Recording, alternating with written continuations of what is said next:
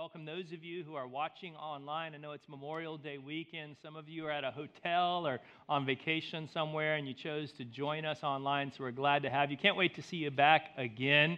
Uh, and and you know this this this holiday really means a lot for those of us that were born and raised here. We got to recognize that there are people who shed their blood and gave their life for everything that we get to enjoy. I've got Christian brothers and sisters, friends of mine living in the Middle East and different parts of the world where they can't do this on Sunday legally. They actually have to hide and they can't sing out loud. They've got to whisper because they don't have the freedom that we enjoy because men and women shed their blood. And so let's just take a moment and let's honor those who have given their life for this nation to enjoy all of the freedoms that we get to enjoy. Come on, let's honor them right now. This Memorial Day weekend. Before I get into the message, I want to I want to give some clarification. Those of you who give online, we know that over 70 to 80 percent of our church family they give through our online uh, uh, feature through our website. Uh, we updated the online giving categories. They're the same categories. We just updated the vocabulary for where we're going as a church. And I just wanted to take a moment and clarify that with you today. We've got two main options of online giving, and, and basically, these are the options of the Christian life. You have your tithe. And then whatever you give above the tithe, that is called an offering, and we call that kingdom building.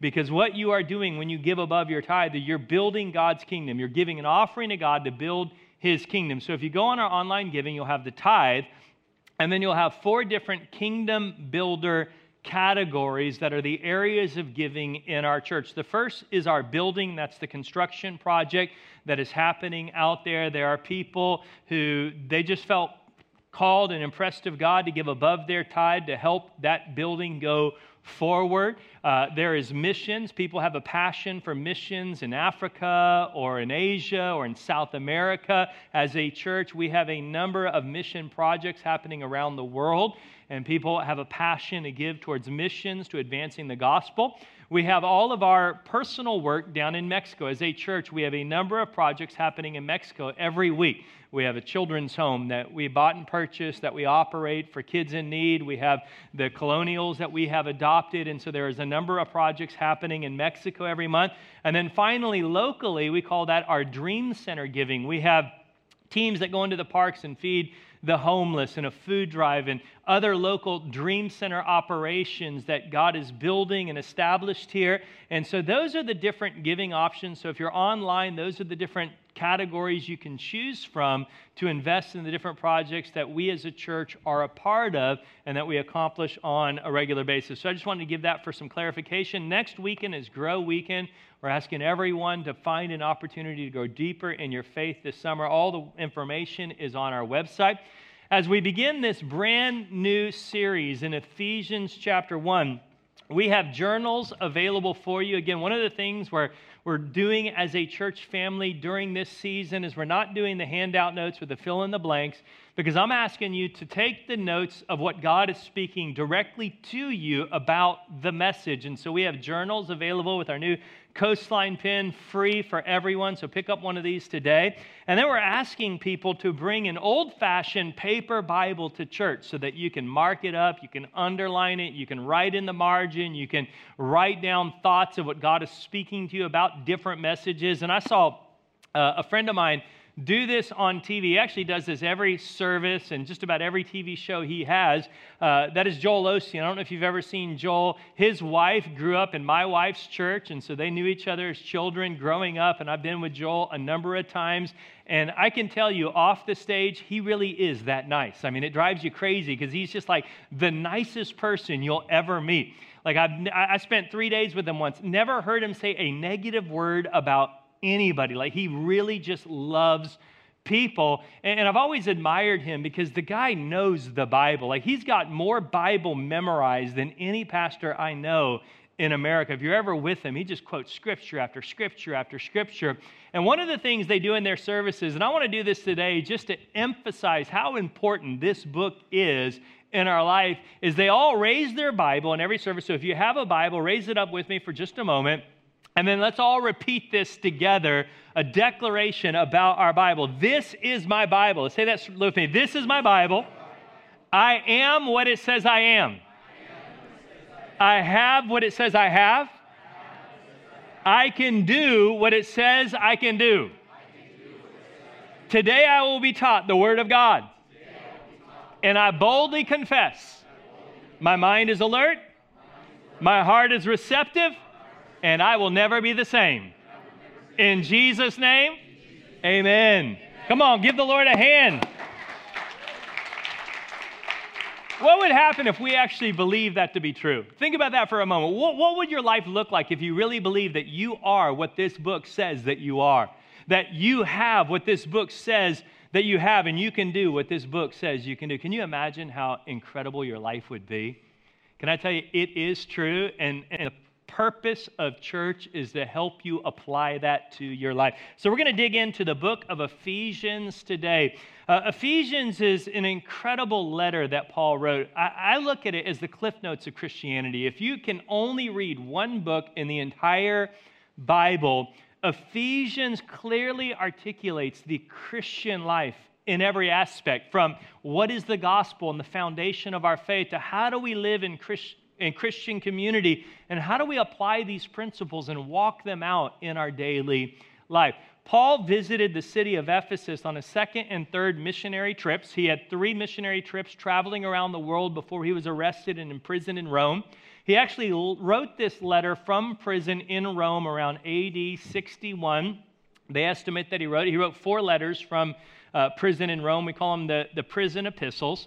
Ephesus was it's in modern day Turkey, and it was the most significant city in all of the first century world next to the city of Rome. At a population of over 200,000 people, it actually had one of the seven wonders of the ancient world, along with you know, the pyramids in Egypt and the hanging gardens of Babylon. It was the Temple of Artemis, one of the most massive temples you could ever possibly lay your eyes upon in the first century. Uh, very, very significant. And so Paul traveled there and then he wrote a letter to the people there. And here's what he says in verse 1 Paul, an apostle of Christ Jesus by the will of God, to God's holy people in Ephesus. God's holy people. We are God's holy people. All that means is we are set apart for God. The moment you gave your life to Jesus Christ, the moment you became born again, if you're born again here today, if you're not born again here today, you're not a Christ follower, at the end of service, we'll give you an invitation. You can join the family. But for those of us that are born again, part of Christian life, we are God's holy people, set apart. So this letter was a circular letter. So it wasn't just for one specific church, it was circular in the sense that it went to all different churches in the region and in the area, meaning that it applies to us. It is just as relevant to us today as it was back in the first century. It's why we Study it. God's holy people in Ephesus, the faithful in Christ Jesus, grace and peace to you from God our Father and the Lord Jesus Christ. Now, what Paul is about to do in verse 3 through verse 14, and that's what we're going to look at today, and we're actually going to spend the next couple weeks on this set of verses because in the Greek language, verse 3 all the way down to verse 14 is one sentence. Now, no English translation of the Bible tries to pull this off. And so, if you read it in the English translation, you'll see many different sentences because the translators don't even attempt to pull this off. But in the original Greek language, this is the longest sentence in the entire New Testament. It's one sentence, and it is filled with just diamonds and gems and minerals and gold and silver. And we could honestly spend the next five years on these verses and not even get to the bottom of everything that's there. But we're going to begin today. So look at this with me. Beginning in verse 3 Praise be to God and Father of our Lord Jesus Christ, who has blessed us in the heavenly realms with every spiritual blessing in Christ. For he chose us in him before the creation of the world to be holy and blameless in his sight. In love, he predestined us for adoption to sonship through Jesus Christ. Now, if you're hung up on the Arminian Calvinist debate or you have no idea what I'm talking about, we're going we're to get into this in the coming weeks and we'll answer it. Uh, I think both sides of the fence get it partially wrong because it's not an either or debate, it's a both and. But we're not going to deal with that today. We'll get that in a couple weeks. And if you have no idea what I'm talking about right now, a couple weeks will make it clear to you. In love, he predestined us for adoption to sonship through Jesus Christ in accordance with his pleasure and will to the praise of his glorious grace, which he has freely given us in the one he loves. In him we have redemption through his blood, the forgiveness of sins, in accordance with the riches of God's grace that he lavished on us. With all wisdom and understanding, he made known to us the mystery of his will according to his good pleasure, which he purposed in Christ to be put into effect when the times reach their fulfillment, to bring unity to all things in heaven and on earth under Christ. In him we were also chosen, having been predestined according to the plan of him who works out everything in conformity with the purpose of his will, in order that we who were the first to put our hope in Christ might be for the praise of his glory. And you also were included in Christ when you heard the message of truth, the gospel of your salvation. When you believed, you were marked in him with the seal, the promised Holy Spirit, who is a deposit guaranteeing our inheritance until the redemption of those who are God's possession, possession to the praise of his glory. Period. That's one sentence. That is a long sentence even in the Greek language, that is a long sentence. And there's a reason it's so long. And again, we're going to look at this for the next couple weeks. But I want to build a foundation as we begin this journey out of verse 3 and establish what our faith is all about. So let's go back to verse 3. Praise be to the God and Father of our Lord Jesus Christ, who has blessed us, meaning past tense. This has already happened in your life. This is not going to happen one day. If you are a believer, if you are born again, if you're a Christian, this has already happened past tense. He's blessed us in the heavenly realms with every, look at the absolute language, every, not some, not, not part of, every spiritual blessing in Christ. You need to know today, not tomorrow, not in the future, not, not when, you, when, you, when you develop or you mature as a believer today, you have been, past tense, blessed with every spiritual blessing that you could possibly receive. There is nothing left for you to receive, you have it all. Everything is in you right now. It's been given to you, past tense. Now, this word blessed doesn't quite mean what, what, what Paul, the way Paul used the word is not quite the same weight as the way we use the word today. We've, we've diminished the word in our culture a little bit. When we say bless, in today's language, what we mean is to wish somebody well, like bless his heart or bless her heart or, or bless them. That's not at all what Paul meant when he used the word bless. You see, in Paul's day and age, this word would be closer to the word shalom. And what it really means, or, or literally translated would look like, is every joy, every joy and every benefit that your heart and soul need or long for. That's what the word blessed means. That you have received every benefit, every joy that your heart or soul could ever need or ever long for. It's in you already. There is power in that. Think about that. Every joy, every benefit that you that you've ever longed for, that you've ever needed, that you've ever wanted, you have already been given it. Well, then how come my life looks the way? If that's true, why do I look like the way I look? Well, let me give you a roadmap for where you're going to go today. And then we're going to break it down and, and go through it piece by piece. I want to answer four questions out of this verse. Four questions that, if you get the answer to these questions, it will transform your Christian life. It'll transform the whole process of how you grow into everything you've ever wanted to be as a Christian. First question How do we receive every spiritual blessing? How, how do we get them? If they've already been given to us, how do we get them? Second, what is every spiritual blessing? What do these look like? What do they mean? How do they, how, how do they work out in my life? Third, what qualifies us for every spiritual? What do I have to do? How do I earn them? What, what qualifies me to receive these things? And then finally, how do we activate every spiritual blessing? So it's not just mine, but I can actually use it. It actually changes my life. It's like if you go to the Apple store, and you buy an iPad, they, they give you this beautiful little Apple box, and, and, you know the box is that, that vacuum pressure seal when you try, and it's like the most satisfying feeling to open the box for the first time. Now, I want you to imagine somebody gives you the iPad, they give you the box, and, and you bring the box home. It's yours. You have received the box. But if you never open it, if you never activate it, if you never use it, you have an iPad sitting in a box that does you no good. That's what happens with God's spiritual blessings. They're there waiting for you to pull out, waiting for you to activate, waiting for you to use. And we're going to look at today how you actually activate these in your life. But let's start with that very first question How do we receive every spiritual blessing? Because one of the things Paul does in Ephesians is he doesn't pray that we receive more from God, he prays that we realize what we already have.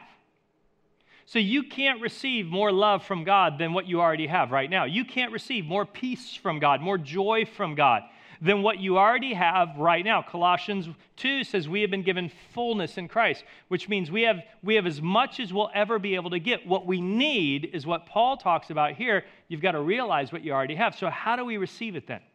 If we already have it, if it's already ours, past tense, how do we receive them or, or how do we get them in the first place? Well, Paul answers this with a series of repetitions throughout this very long sentence in the Greek language. Beginning in verse 3, let's go back and look at it. Every spiritual blessing, here's how you receive it in Christ.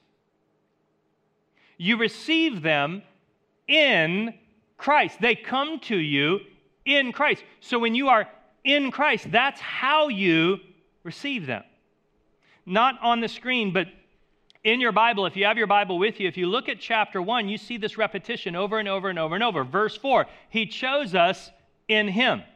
Verse 6, He has freely given us in the one He loves. Verse 7, In Him we have redemption through His blood. Verse 11, In Him we were also chosen. Verse 12, Our hope is in Christ. 13, we are included in Christ. 13, we are marked in Him. You see this over and over and over and over. It is in Christ that we receive every spiritual blessing.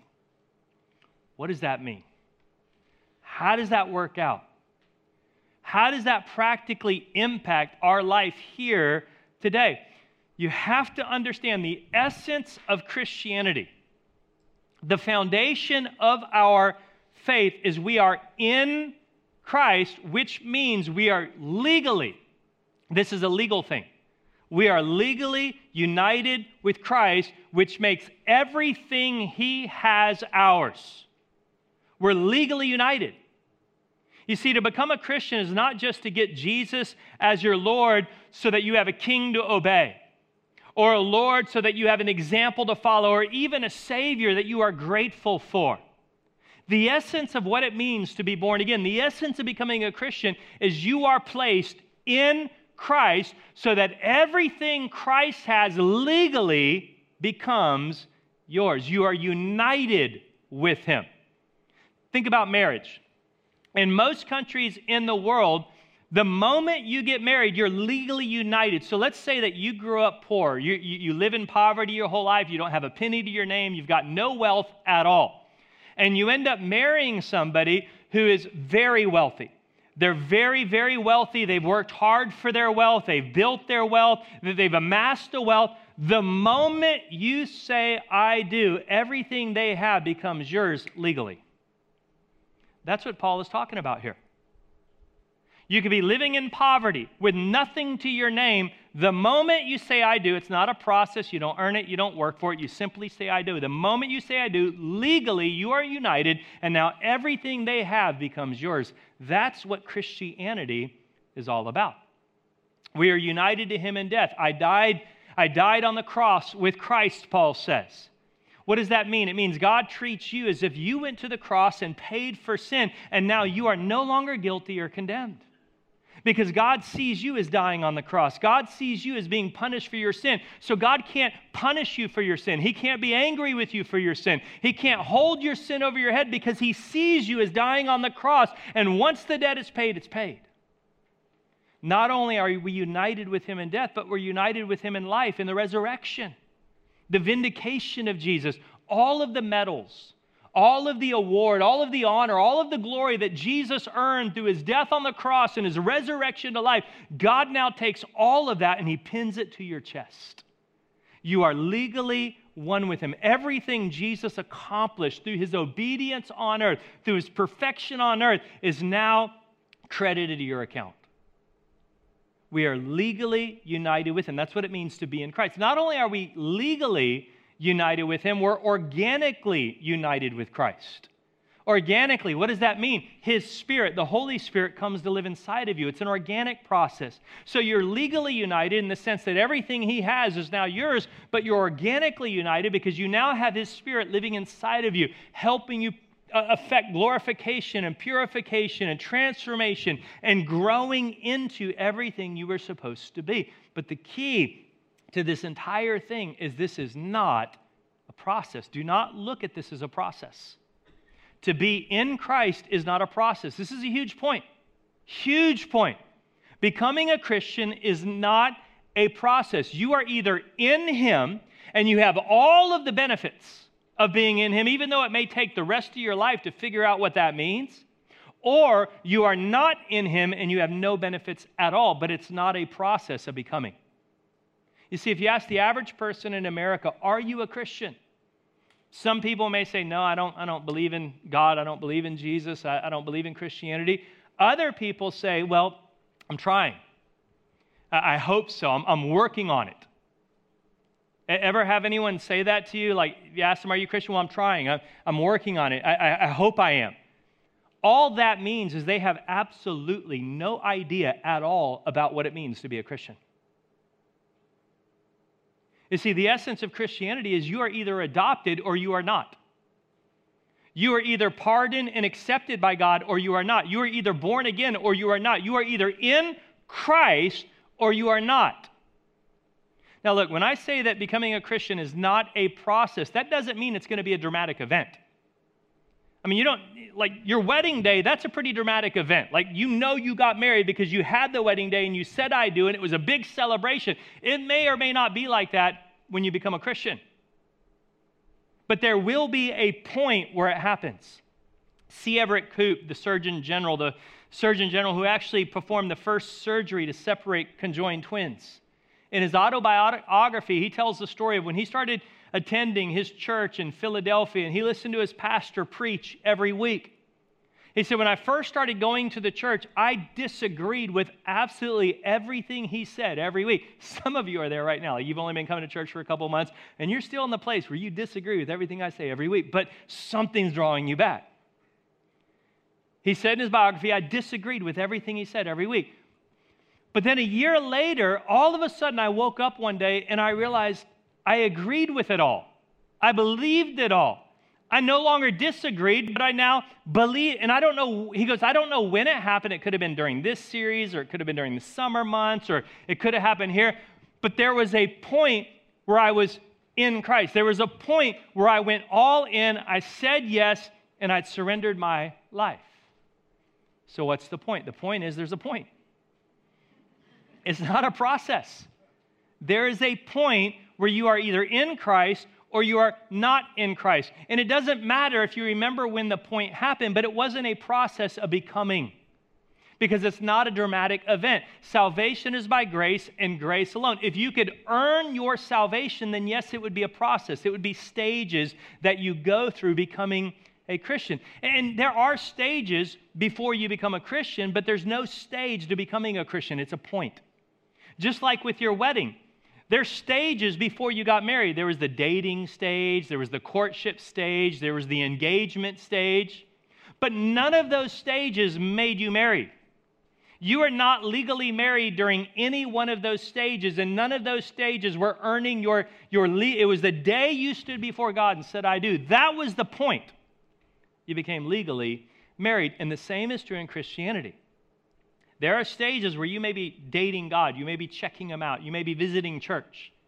But there is a point where you go in Christ. It is not something you earn, it is not a process, it is not stages, it's a point. So you are in Him. Now, when you understand the power of what I'm saying, it changes everything about your walk. I want you to think about the Apostle Paul. I want you to reflect with me for a moment.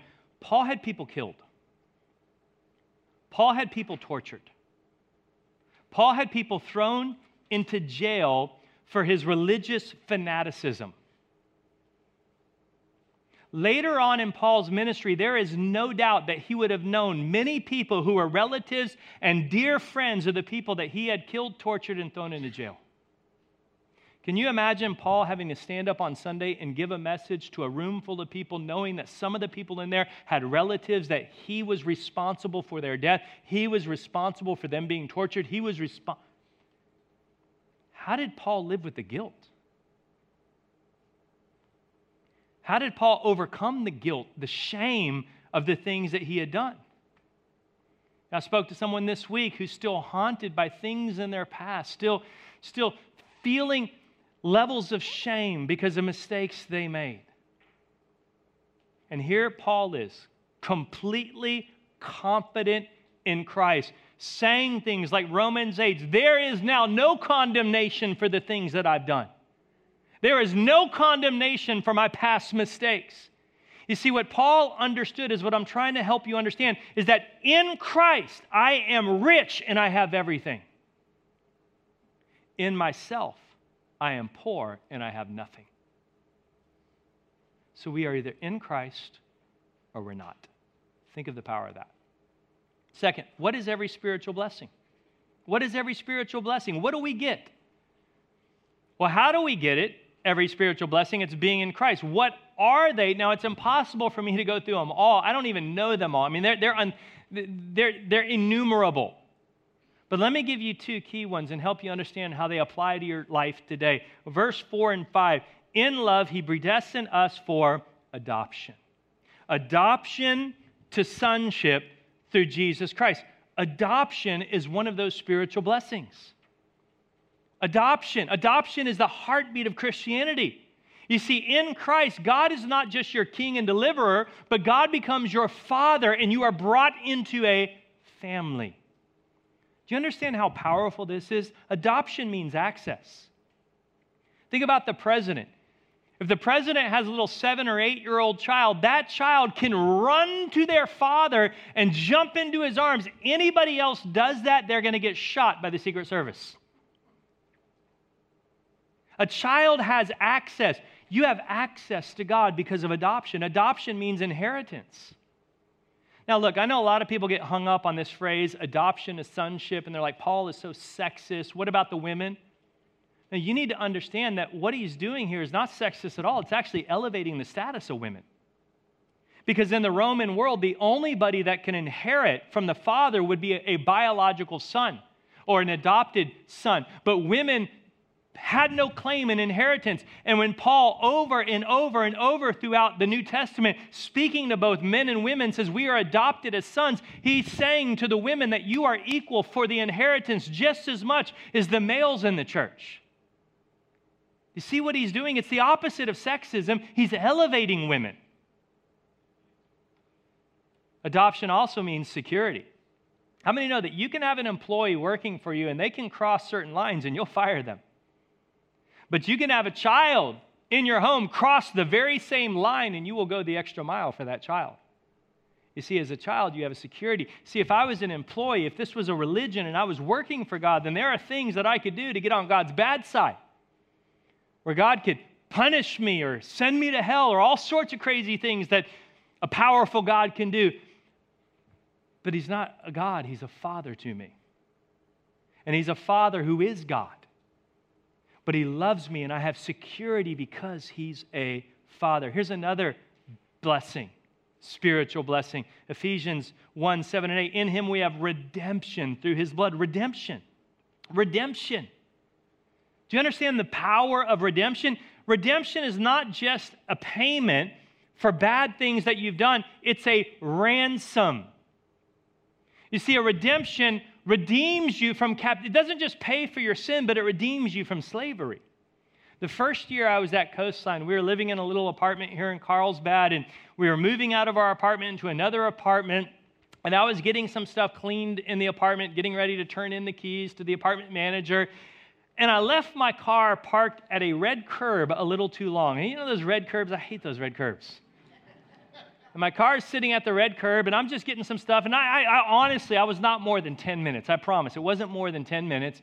And I come down, and somebody stole my car. It was gone. Like it was gone. It was no longer at the red car, red curb. So I went to the office manager. I said, What happened to my car? Somebody stole it. Call the cops. And they said, No, we had it towed. It was impounded.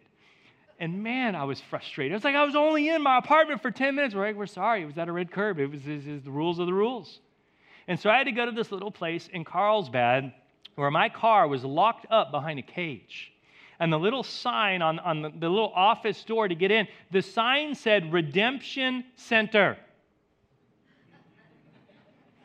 and I had to go into this little office, this redemption center, and I had to pay a fine. And on this pink piece of paper, they put this stamp that said redeemed, and my car was now liberated from captivity.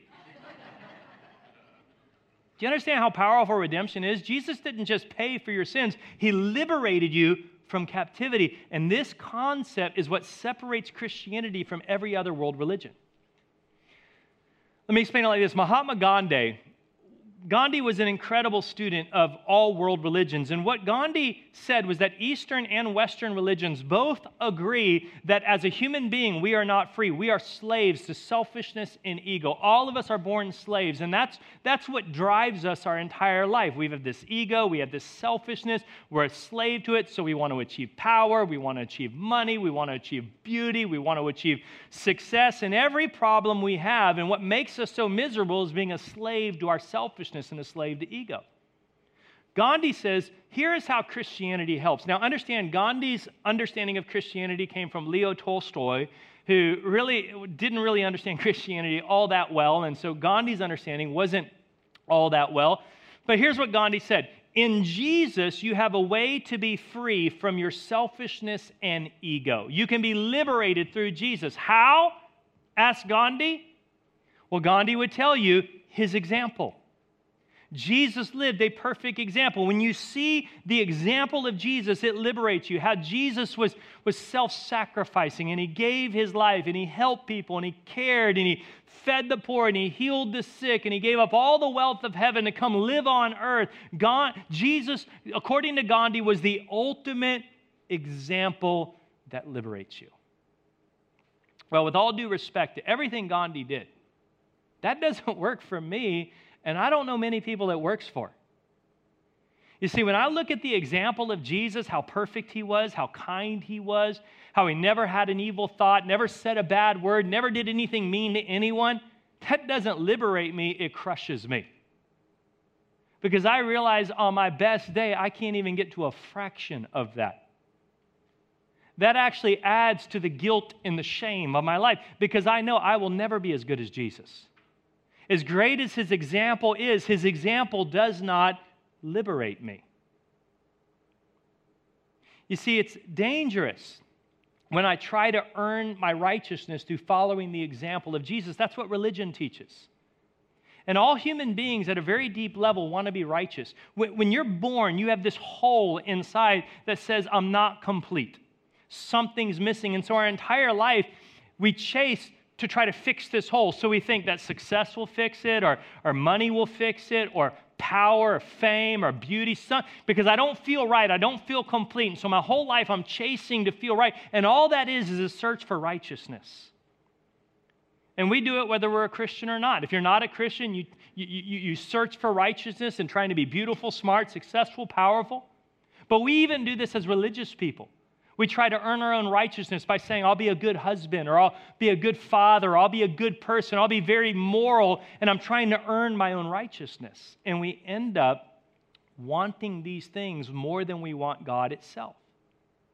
And anything you love more than God, you will be enslaved to. So the example of Jesus will never liberate us from our captivity. Is admiring as it is to look at Jesus and how incredible he was and how wonderful he was, his example will never liberate us. Which brings me to the third question What qualifies us for every spiritual blessing? And this is the answer How, how am I redeemed in Christ? How am I redeemed so that I can be in Christ, so that I can receive every spiritual blessing? Ephesians 7 and 8. In him we have redemption through his blood. It's not his example, it's his blood, his death that provides forgiveness so that I qualify. I don't qualify because I'm good enough, I don't qualify because I can earn it. I don't qualify because I can follow his example well enough. I qualify because of what he did on my behalf, period. You see, if I see Jesus serving and giving and dying for others, as an example, all that does is crush me. But when I begin to look at Jesus serving and dying and giving his life for me personally, it melts me. It changes me. It's no longer Jesus died for the world, it's Jesus died for me. That satisfies everything I've ever been looking for. You see, my whole life, I'm looking to fill this hole. This, this, I want to feel right. I want to feel complete. I, I feel broken. I feel like something's missing and I need to feel right. And so I chase all these things trying to feel right, but none of them satisfy. In Christ, that hole is complete. When I see the God of the universe gave his life for me, what love could this world offer me that can compare with that? What value or worth can this world offer me that can compare with that? So this brings me to my last question as we close. How do we then activate every spiritual blessing? How do we activate it? How do you know if you've been redeemed? How do you know that you're in Christ? How do you know that you've trusted in the blood, that you've been adopted? How do you activate it? Well, again, remember, Christianity is not behavior modification, that's religion, it's heart transformation. How do I know that my heart is transforming? Well, the answer is in verse 6, in a very powerful phrase where Paul says, To the praise, the praise of his, not grace, glorious grace. It's the word glorious. The word glorious is the key to it all. You see, you see this phrase over and over. It happens in verse 12, it happens in verse 14. What does it mean? Here's how you know. Here's how you activate every spiritual blessing to start generating in your heart and in your life. You don't just believe in grace in your head. It's not just grace, it's glorious grace. It's not just in your head understanding that I know salvation is by grace and not by good works, but it actually becomes glorious to me that, that I praise it, I sing about it. It liberates me, it captures my heart.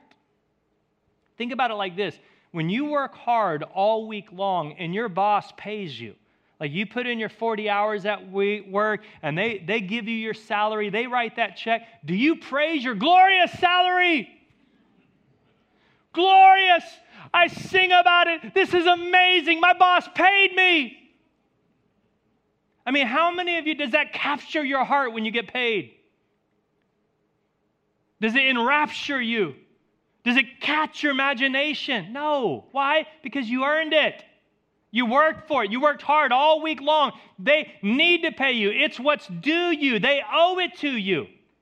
There's nothing glorious about that.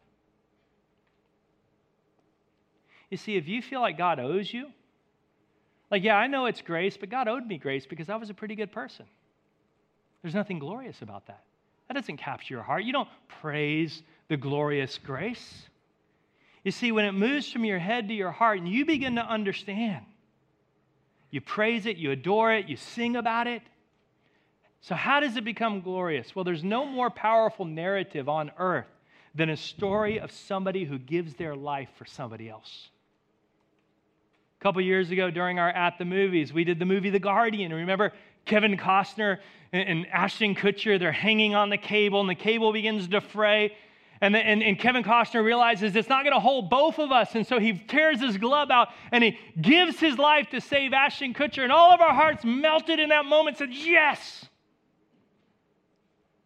It makes you feel something. Why? Because somebody gave his life for somebody else. Or one of my favorite movies, maybe cheesy to you, but Bruce Willis in Armageddon. Remember, he, he pulls Ben Affleck's suit and he pushes him back in the chamber and he goes and he blows up the asteroid and saves the entire world. And your heart is like, yes, he's a man, Bruce Willis. I mean, you feel something watching that. Or even this weekend with Memorial Day. And you think about all the, the brave men and women who gave their life for our nation and how it moves you in your heart. See, when you get to the point where you look at the cross and you realize Jesus did that for me.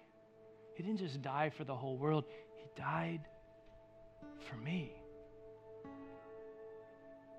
If I was the only one, He still would have done it. He gave His life for me. See, it stops being grace and it becomes glorious grace. It becomes good news. You begin to praise it, you begin to sing about it. The glorious grace